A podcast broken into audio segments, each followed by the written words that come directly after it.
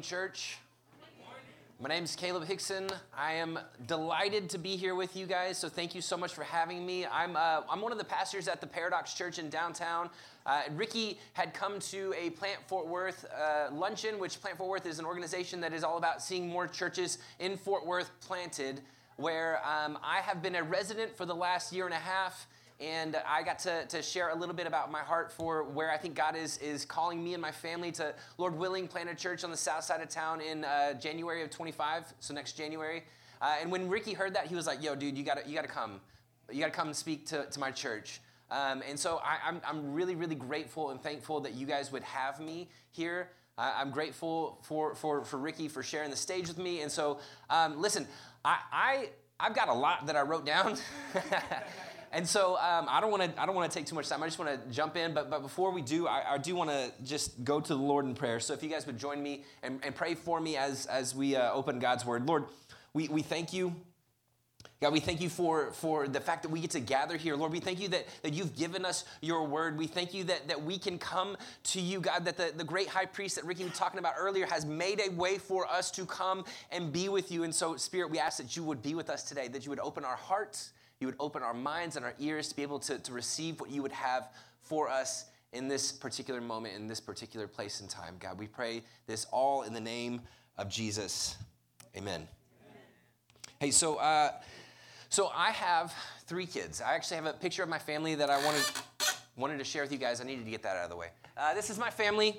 Um, we we are just uh, just a, just a hot mess right now because my my oldest daughter is seven, my son is five, and my youngest is two. And I, I love my kids to, to, to actual death. Like they are the greatest thing in the world. They're the sweetest, best, greatest part of my life. All parents, you can also attest to this. They're the hardest, most difficult part of my life as well.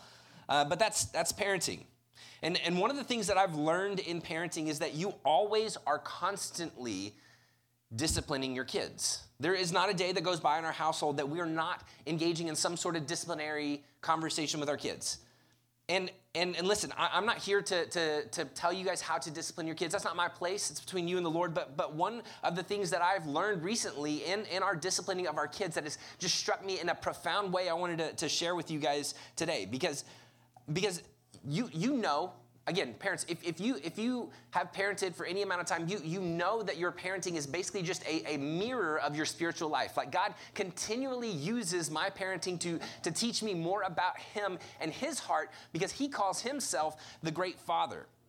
And so one of these, one of these days, it just blew my mind. My, my five year old son, Henry, he's adorable. He has nicknamed himself, he's taken his middle name and he's given himself a new middle name. He calls himself now Henry Hot Wheel Hixon he, he's basically a little me walking around, right? We love him, but he's also a bit feisty, right? Henry's a little bit feisty, um, and that's that's just his his default. Despite me having told him countless times, hey, hey, buddy, it's not okay for you to hurt your sisters when you feel frustrated. It's, it's not okay for you to, to hit when you feel mad. If you cross Henry, you're gonna feel it, right? Like when, when Henry hits, because it's not an if, it's a when, Lord willing, we're going to get to the day when it's if, but right now it's a when. When Henry hits, he knows that he takes a break. So either myself or my wife will, will go and take a break with him where we will sit with him for as long as we can to try to get him out of his emotions, out of this state of being so angry and frustrated that he can't help but throw hands and, and get him to, back to a place where he can take a deep breath and then come back and ask for forgiveness. But the thing that blew my mind was when, when, when I would go and take a break with Henry, and we would get him, I'd get him calm, and we'd come back into the living room with my family. Before, before Henry could do anything, before he could say anything, my wife would say, Welcome back, Henry. And I was like, All right, cool. Like, yeah, welcome back. I mean, you were in your room and now you're in the living room, so that's, that's whatever. But then it happened again. The next time Henry throws hands, we go take a break, and then he comes back, and my wife says, Welcome back, Henry. And I'm like, Okay, that's, that's interesting. So, so I, I followed up with her and I was like, okay, so Liv, why, why are you saying welcome back to Henry? Like that, I, I love that. I'm for that. I'm not against it, but but why are we saying welcome back to Henry? And she she explained to me, she was like, I want Henry to feel before he can say anything, before he can ask for forgiveness, before he can atone for his sins, I want him to feel welcome back into community. I want him to feel restored back into the community of our family before he can do a single thing. And so when, when I heard this, it just like blew my mind because I realized that I'm Henry running around making a mess of my life with my sin, hurting people left and right. And before I can come and do a single thing to be forgiven, God looks at me and says, Welcome back, Caleb. He, he looks at me and says, Welcome back. He restores our relationship before I can do a single thing to earn it. And that's exactly who Jesus is. That's exactly why I love the passage that we're going to read today, is because Jesus' heart is one of mercy that restores us. The road back to Jesus is not a road of morality, but it's a road of mercy. And for those of us in the family of God, we've all experienced what it's like this side of being in the family of God to, to mess up, to disobey, to sin in our life. And so the question that we have to ask today is what happens when we sin? How do, how do we think about God when we sin? Do we think that God's disappointed in us?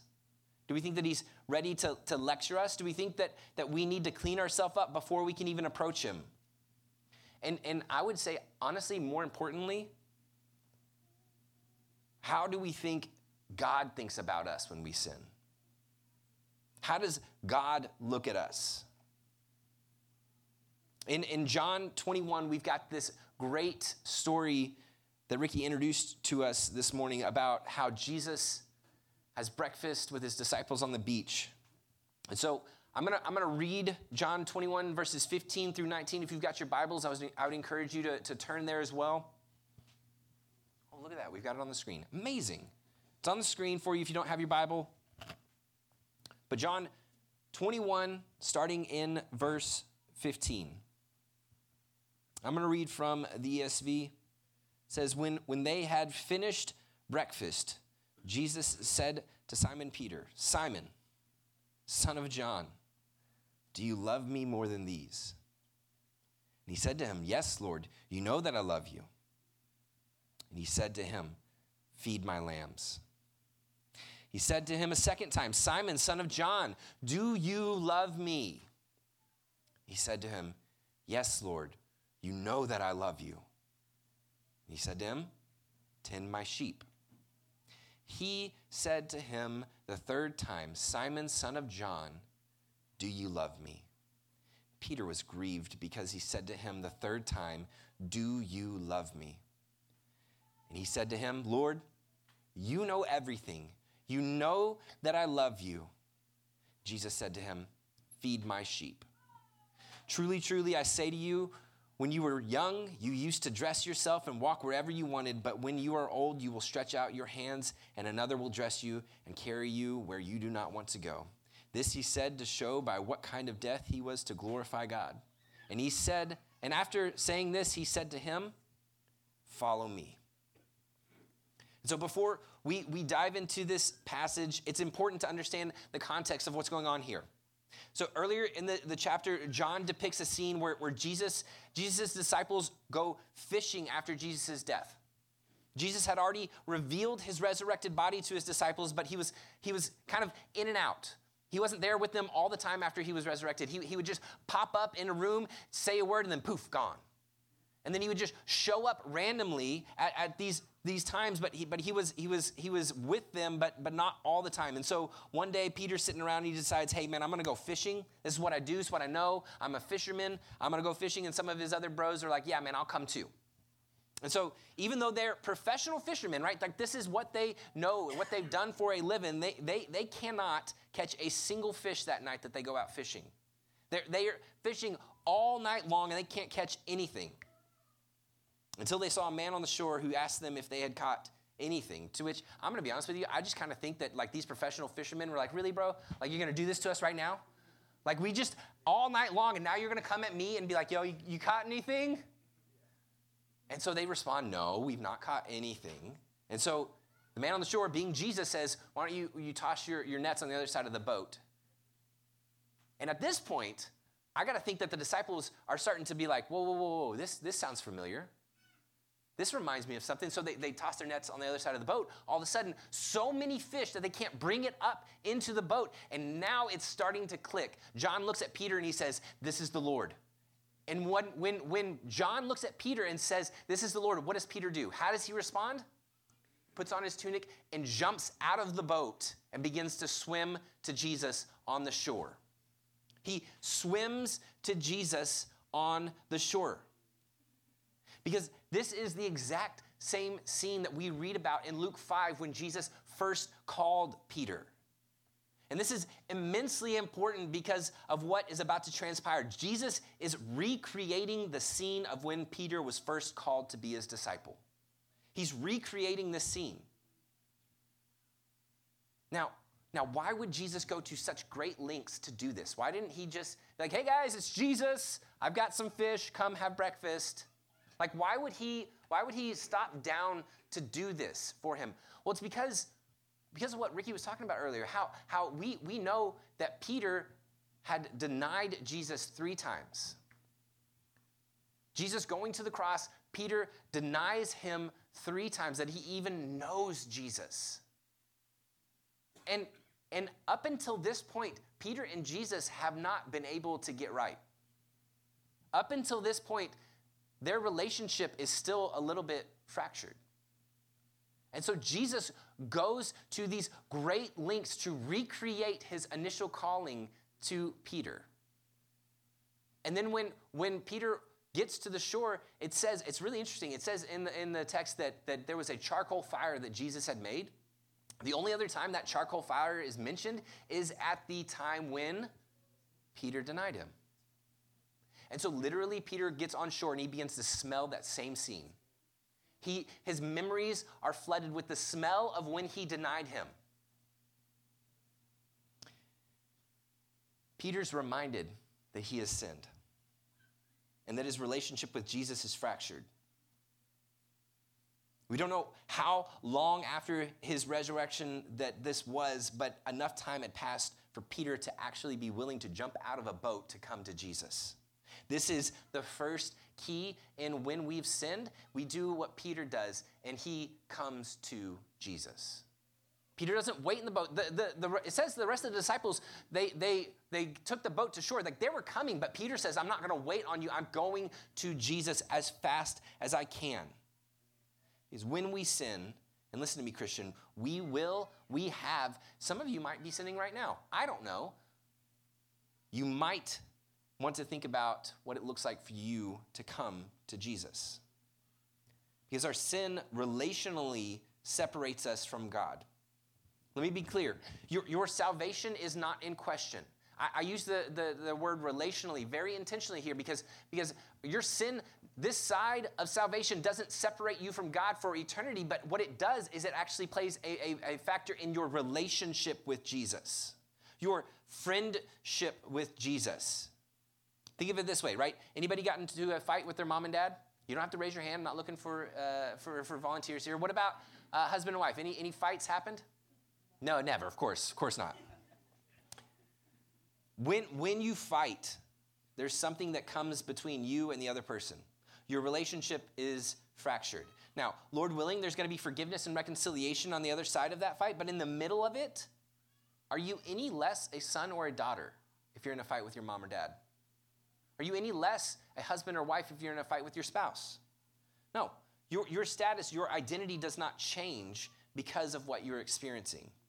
And so it is with Jesus. When you sin, you are still a blood bought son or daughter of the Most High King, but in that moment, your relationship has been fractured. Yes, you need reconciliation, and praise God that even when we sin, Jesus made a way for that reconciliation. Jesus made a way for us to come to him. But hear this we must come. Jesus says in Matthew 11 to come to me, all who are weary, and I will give you rest. the call, the first thing that we have to do when our relationship with Jesus is fractured is we have to come to him. Peter in our story has already been called by Christ. He's already been welcomed as a disciple. He has confessed that Jesus is Lord in Matthew 16. His salvation isn't in question, his identity is not at stake here. The issue here isn't whether or not he is a son, he is. But the issue is what happens when sons disobey. What happens when children, when we as Christians sin? What happens?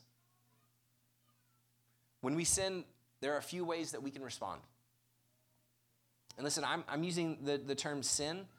Um, all sin means is missing the mark.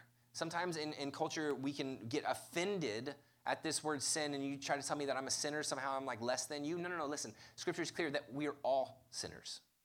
We're, we've all fallen short of, of the, the example that Jesus has set. And so sin is just literally means that we miss the mark of what God has called us to. And so we, we all fall into this boat. And so it's not a matter of whether or not you have sinned. You have. It is when we sin, there are a few ways that we can respond. We can try to dismiss sin, we can try to minimize sin, or we can try to atone for sin. We can dismiss sin, minimize sin, or atone for sin. When, when we try to dismiss sin, we're, we're saying simply, yes, I've sinned, but listen, hey, nobody's perfect, right? No one's perfect. We're all sinning. I, sure, I've sinned, but you've sinned too, right? Let's just dismiss it and let's move on. We don't actually deal with the sin. We just simply say, we're all sinners, so what's the big deal, right? When we minimize sin, we say, sure, it's a sin, but at least I didn't do what that guy did. I mean, did you hear about what John did last week? That was really bad. Whoa. Like, I, I'm, not, I'm not like that, right? Like, that's, that's minimizing our sin. Or we can atone for our sin. We can say, man, yeah I, have sinned and so i need to i need to clean myself up before i can come to god and ask for forgiveness. I need to, to, to do a lot of good stuff. I need to serve. I need to probably bring some breakfast here on a sunday morning. I gotta i gotta do all this religious stuff so that then i can come to god and say hey look what i've done to show you that i'm i'm still worthy of your forgiveness. We can try to atone for our sin. And let me be clear all of these are terrible ways to deal with our sin we cannot dismiss our sin. Our sin fractures our relationship with Jesus. We cannot minimize our sin. Our sin is what sent Jesus to the cross. We cannot atone for our sin because Jesus did that for us on the cross. And so you are not able to do a single thing to forgive yourself. Only Jesus can. And still, there's a, a final way that we can actually respond to our sin. We can, and what I've, to be honest with you, what I see a lot today is we especially so I'm, I'm the college pastor at our church with our college students. This happens all the time. We can despair our sin. We can move from the guilt that comes with sin to the shame that the enemy heaps on us from our sin. Where, where guilt would say yes i've done wrong shame then says not only have i done wrong but i am wrong. Uh, it's, it's who i am. Guilt says Okay, I've messed up. Shame says I'm messed up. And friends, hear me. The grace of Jesus will never run out on you. No matter what you've done. John 6:37 says Jesus says all that the Father gives me will come to me and whoever comes to me I will never cast out. Whoever comes to me, I will never cast out. The grace of Jesus cannot run out on you. When we struggle to come to Jesus because of our shame, we, we can. With our shame, when it says that we are wrong, it, it, then, it then tries to keep us from coming to Jesus. That's why it's so important that we come to Him first, that we be like Peter and we come out of the boat. You can't imagine the shame that Peter must have felt. Can't imagine walking with Jesus and then denying him three separate times, the shame that he must have felt, and yet he doesn't sit in that boat. As soon as he sees his opportunity, he jumps in and goes to Jesus. When we feel shame, we can struggle to come to Jesus. But listen to that last phrase of John 6:37. I will never cast out. You can say, but, but I'm a great sinner. Jesus says, I will never cast out. You can say, but I've continued to sin for a long time. Jesus says, I will never cast out. You can say, but I'm a hard hearted sinner. Jesus says, I will never cast out. You can say, but I've, I've, I keep coming back to this sin. I can't get over this sin. Jesus says, I will never cast out. You can say, but I've got unforgiveness in my heart. Jesus says, I will never cast out. You can say, I've sinned against his mercy, Caleb. Jesus says, I will never cast out. You can say, but I don't have any good thing to bring with me. And Jesus says, I will never cast out. One author, um, when considering this phrase, I will never cast out, says this. He says, And it is, as it were, the sum of all promises Neither can any objection be made upon the unworthiness that you find yourself, that this promise, I will never cast out, will not assoil. Now, a little confession I had to look up what the word assoil means. Because upon first reading, I'm like, yeah, that sounds awesome. But then I read it again and I was like, wait, whoa, whoa, what, is, what, is, what exactly does assoil mean? And so I Googled it. You're welcome. Assoil means to absolve, acquit, pardon, and atone for. So let me read it again with, with, that, with, that, uh, with that definition in there. There's no objection can be made upon the unworthiness that you find yourself in, that this promise will not absolve or acquit or have any objection, that this promise that Jesus will never cast out, that he will not pardon. Friends, listen to what the old Puritan preacher Richard Sibbes says There is more mercy in Christ than sin in us. Let me say that again. There is more mercy in Christ than sin in us. He will never cast us out. And this is what's on display here it's the mercy of Christ in this story with Peter. It's the heart of Christ, and Peter runs to it. This is my first point. The road to restoration with Jesus is not marked by morality, but by mercy. And when we come to Jesus, we're not given a list of things to fix, but we're given mercy. This is exactly what Peter received. Peter gets to shore, and Jesus is making breakfast tacos. So he pulls up a chair and he gets after it. And then, after all of the disciples had finished eating their breakfast, finally we we get to where Jesus addresses Peter directly. So we see that, that first, before our, even, before our passage even starts, Peter receives mercy. Then, next, Jesus reminds him of his identity. He reminds him that he is one who loves and is loved by God. Because while our identity does not change, sometimes we can forget it and we need to be reminded again. Now, let's read verses 15 through 17 again. John chapter 21, verses 15 through 17. When they had finished breakfast, Jesus said to Simon Peter, Simon, son of John, do you love me more than these? He said to him, Yes, Lord, you know that I love you. He said to him, Feed my lambs. He said to him a second time, Simon, son of John, do you love me? And he said to him, Yes, Lord, you know that I love you. He said to him, Tend to my sheep. He said to him the third time, Simon, son of John, do you love me? And Peter was grieved because he said to him the third time, Do you love me? And he said to him, Lord, you know that you know everything. You know that I love you. And Jesus said to him, Feed my sheep. Peter comes to Jesus, he receives mercy, and then after Jesus makes him breakfast, he begins to ask him the same question three times. Now, it's not hard to see what Jesus is doing here. First, he restores that scene when he is first called into discipleship with Jesus, and then he brings him to the, the beach where he has the fire burning that smells just like when he denied him, and he asks him three times, just like he was asked three times. He's recreating Peter's denial. Jesus deliberately takes Peter back to that moment when he wavered. And the reason why he does this is because he's actively restoring him into right relationship once again. Jesus is reconciling his relationship because he knows that Peter denied him.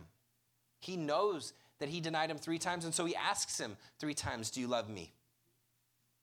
He gives them the opportunity to take the thing he did and undo it. This is mercy in action. Jesus knows exactly what Peter has done, and he loves him anyways. When we sin, we often think that it's an offense against God. We kind of think like it, we, we think that it's similar to breaking the law. Anybody else feel like that? You're just like, oops, we, we disobeyed the law. There's a penalty. I pay my fine and I move on. Which is why, for many of us, when we sin, we respond the way that we do.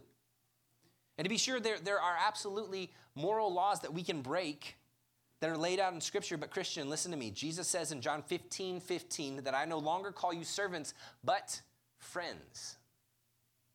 This is all important in our restoration process because to be restored to God is to not pay our fine for speeding, it's to not pay penance for what we've done. It's not go through the training videos and atone for breaking the law. No, the restoration process is relational. Go back to the garden in, in Genesis chapters 2 and 3. God walks in and he says, Where are you to Adam and Eve? After they've done the one thing that he asked them not to do. And look, God knows where they are, right? Like He's God. He's not actually stumped. So then, why does He ask the question? Why does God ask Adam and Eve the question? It's because they've hidden themselves from Him relationally. They've withheld their relationship from Him, their presence from Him. When we sin, it's not the penalty for our sin that needs to be paid because the cross has receipts. It's finished.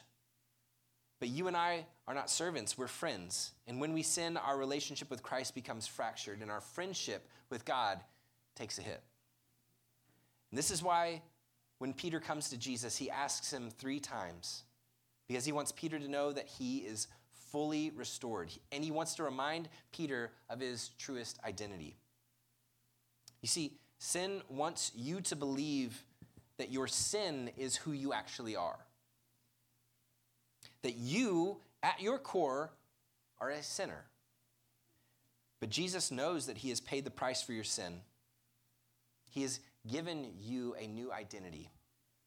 And now you and I, at our truest, deepest, most real level, are no longer our flesh, but we are Christ. We are united with Christ. When Paul in the New Testament talks about Christians, he doesn't actually use the term Christian all that often. He uses those who are united with Christ. This is our truest identity. And so Jesus asked Peter three times if he loves him. Jesus wants Peter to say it. He wants Peter to hear himself say it. And get this, friends, Jesus never once rebukes him. Jesus never once rebukes Peter when he says that you know that I love you. He never says, "Yeah, well if you love me, you wouldn't have denied me those 3 times." Right? He never he never goes back. He just says, "Tend my sheep." Point number 2. Jesus reminds Peter that he is one who loves and is loved by God. He reminds Peter of his identity because sometimes we forget. Sometimes we don't act out of our truest identity. Sometimes we act out of other identities. Or we're trying to, to get other identities, and we need to be reminded of who we are and whose we are. When you and I sin, we receive mercy. And then we're able to be reminded that we too, we wanderers, we backsliders, are ones who are loved by God and ones who love God. Final point look at verse 19. Look at the end of verse 19. The end of verse 19 has a two word phrase that is all important. Jesus ends this interaction with these two words follow me. Jesus recreates Peter's initial calling to follow him. He restores his friendship through mercy, reminds him of his identity, and then he finally reminds him of his calling to follow Jesus. Let's not miss the totality of this scene. It is not simply Jesus' words that restore Peter, it's his actions as well. He, he shares a meal with him. He engages him in conversation and then he reminds him of his calling. Matt Carter, in his commentary of John, says this He says, It is simple because Jesus boils down the Christian life into two words follow me. That's it. Follow Christ. Sometimes he will lead us to the mountaintop and sometimes through the valley. Will we follow him? For you and I, Christian, our calling is simple. It's not an easy calling, but it is a simple calling to follow Jesus. He leads, we follow. And so, where in your life have you tried to take the reins? Where in your life have you tried to take the lead? If your life is a, a dance with Jesus, are you leading or is He?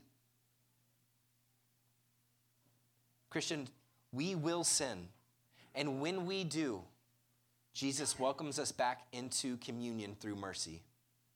He not only takes our penalty of our guilt through the cross, but he also restores us from the shame it tells us. You see, guilt says that we did something wrong, shame says that we are wrong, we must be bad, and yet the gospel tells us that Jesus is our sacrificial lamb. In the Old Testament, Israel would use a sacrificial lamb to atone for the people's sins. They would take one lamb and sacrifice it, sacrifice it to pay for the people's guilt, but then they would take another lamb and they would send it out of camp. They would send it away. This, this lamb represents the people's shame. How God not only pays the penalty for our guilt, but then he also sends our shame away. How God pays the penalty for our guilt, and then he sends our, sh- our sin away. Jesus is our propitiation for sin, and he's also our expiation of, sh- of sin. And so today, the call is the same call to Peter it's to come. Come to him again and again and again, and he will in no way cast you out. He will never turn his back on you. But we get to come to him, receive his mercy, be reunited with your friend Jesus. Sometimes I wonder if it's hard for us to see Jesus as our friend. And yet, it's not us who says that, it's Him who says it to us. We, we don't get to, get to call Him friend, He calls us friend. And so we're able to be friends with Him. It's not disrespect, it's not a, a, a, nonchalant way of approaching Jesus. It's an actual term of endearment that Jesus use, uses with us to try and draw us into close relationship with Him. That we get to be like Peter. I love in this story how Peter jumps out of the boat because I got to imagine that the boat was Peter's safe space. Like, like this, this was where he went to when things were a little unsure, the, the place where he was comfortable, secure, where he knew what to expect and he was good at it. But when he sees Jesus, he jumps out. In your life, what's your boat? What are the things in your life that you hold on to that give you comfort? The things that when things are unsure, you run to. When things are unsteady, you try to hold on to. Where's Jesus calling you to come to Him today? Are you going to jump out of your boat? Or are you going to stay? Beauty of the gospel, friends, is that Jesus came to us first. He left heaven, He put on flesh, and He came to us so that we can come to Him. I'll finish with, with this. I, I love how when I prepare for a sermon, the Lord loves to show me how this is not just a, a great teaching for other people, but it's actually for me as well. Man, I, listen, I woke up Thursday morning and I was not in the greatest mood.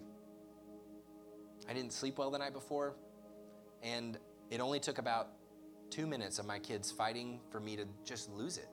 Like, like not even six o'clock in the morning, and I'm already yelling at my kids. I, I got angry and I sinned at my kids. By God's grace, I was able to apologize and ask for their forgiveness pretty quickly afterwards, but it was painfully obvious that I was in the wrong. Later that way, that later that morning on my drive into work, the Lord confronted me with the question, Caleb, do you love me? I'm sitting here preparing this sermon for you guys, and God's like, Caleb, do you love me? Listen, I teared up a little bit in my car and I realized, man, I didn't just sin against my kids, but I sinned against God. And yet, there he was with grace and mercy for me in the moment, waiting for me. I was able to come to him and be restored, receive his mercy. So, my call to you today, church, is to be restored.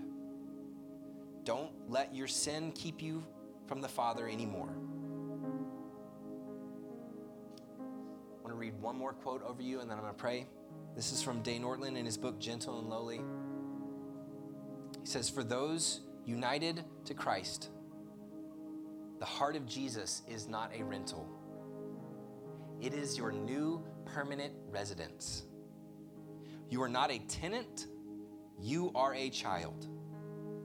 His heart is not a ticking time bomb. His heart is the green pastures and the still waters of endless reassurance of His presence and comfort. Whatever our present spiritual accomplishments, it is who He is.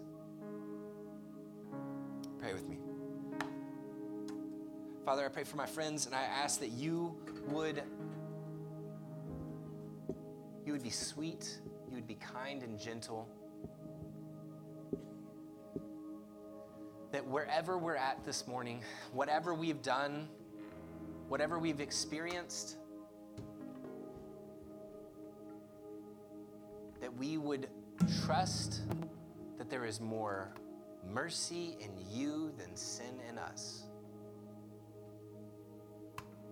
Father, we know from your word that you're waiting that you're ready, that you have mercy. And so I pray that we would turn back to you, that we would receive your mercy and be restored this morning, that we would sing from a place of restoration or for restoration, knowing that you will you will never turn your back on us.